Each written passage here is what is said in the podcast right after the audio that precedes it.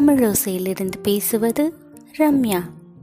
நீங்கள் கேட்டுக்கொண்டிருப்பது தெனாலிராமன் கதைகள். இன்றைய தலைப்பு ஆச்சாரியாரும் தண்டனையும். ஒரு நாள் ஒரு ஆச்சாரியார் மன்னர் கிருஷ்ணதேவராயரோட நல்ல குணத்தை வச்சு அவரை ஏமாத்தணும்னு நினைக்கிறாரு. அவர் மன்னர்கிட்ட போய் மன்னா மார்கழி பணி ஆரம்பிச்சிருச்சு. இனி குளிர் ஜாஸ்தியாக தான் இருக்கும். இந்த விஜய் நகரத்தில் இருக்கிற கெட்ட சக்திகளை அழிக்கிறதுக்காக நான் ஒரு கஷ்டமான தண்டனையை அனுபவிக்க போகிறேன் அதாவது துங்கபத்ரா நதிக்கரையில் காலையில் ஒரு நாலு மணிக்கு அந்த குளிரான தண்ணியில் நிற்கணும்னு நான் நினைக்கிறேன். இது நான் விடியற்காலையில் செய்கிறதுனால இந்த யாகம் எல்லா கெட்ட சக்திகளையும் அழித்து இந்த நகரத்தையே தூய்மைப்படுத்திடும் இதுக்கு நீங்க எனக்கு ஒரு லட்சம் தங்க காசுகள் கொடுக்கணும் அப்படின்னு கேக்குறாரு. மன்னர் உடனே அந்த தங்க காசுகளை கொடுக்கறாரு.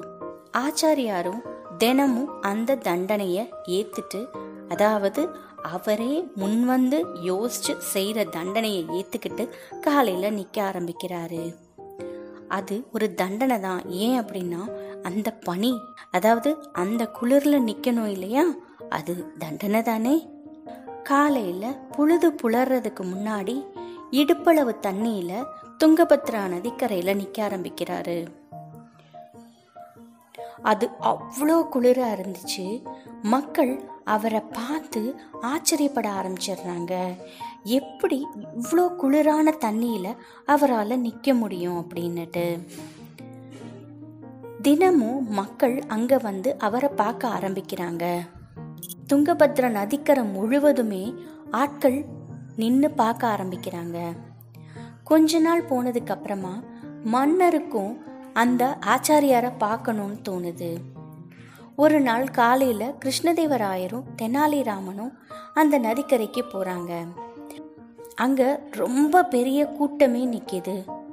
எல்லாரும் அந்த குளிருக்கு தேவையான கதகதப்பான ஆடைகளை போட்டுட்டு இருந்தா கூட அந்த குளிர் தாங்க முடியாம அப்படியே அவங்க உடம்பெல்லாம் நடுங்குது.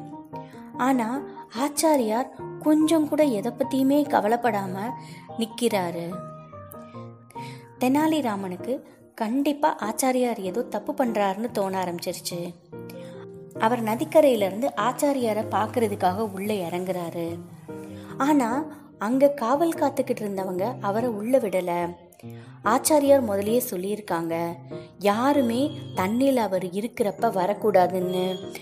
ஏன்னா அதோட புனிதம் கெட்டு போயிடும் அதனால கண்டிப்பா போகக்கூடாதுன்னு சொல்லியிருக்காரு.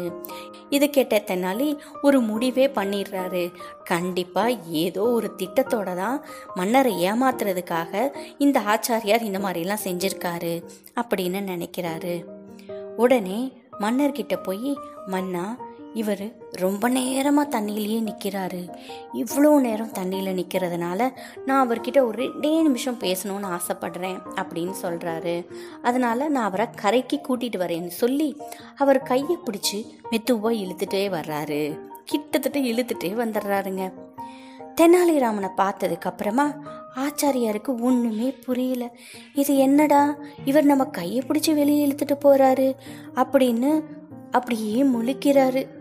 ஆனால் தெனாலிராமன் ரொம்ப வலுவாக அவரை இழுத்ததுனால வேற வழியே இல்லாமல் மன்னரும் நிற்கிறாரு அப்போ நம்ம எதுவும் பேசக்கூடாது அப்படின்னு அமைதியாக அங்கே வர்றாரு. தண்ணியிலிருந்து வெளியே வந்த கொஞ்ச நேரத்திலேயே அவரோட வேஷ்டி நீல கலரில் மாறிடுது. மன்னர் சொல்றாரு பாவம் அவருக்கு குளிரில் எவ்வளோ நடுங்குது பாத்தியா? அப்படின்னு சொல்கிறாரு தெனாலிராமன் சொல்கிறாரு இல்லைம்மண்ணா நீங்கள் தப்பாக தப்பா இருக்கீங்க. அதாவது தண்ணி இறங்காத துணியை போட்டுட்டு இருக்காரு அதனால அவரோட மட்டமான துணி வெள்ளை கலர்ல இருந்தது நீல கலர்ல மாறிடுச்சு அவரு தண்ணியே இறங்காத துணியை தான் போட்டுட்டு இருக்காரு அது மட்டும் இல்லமன்னா அவர் பாதம் முழுக்க சுத்திட்டு இருக்கிறதுனால அவருக்கு குளிரே இறங்காது அப்படின்னு சொல்றாரு. இதை கேட்ட ஆச்சாரியார் வாயே திறக்காம அமைதியா இருக்காரு. ஆனா தெனாலிராமனோட பேச்சை கேட்டு மன்னர் விழுந்து விழுந்து சிரிக்க ஆரம்பிச்சிடுறாரு.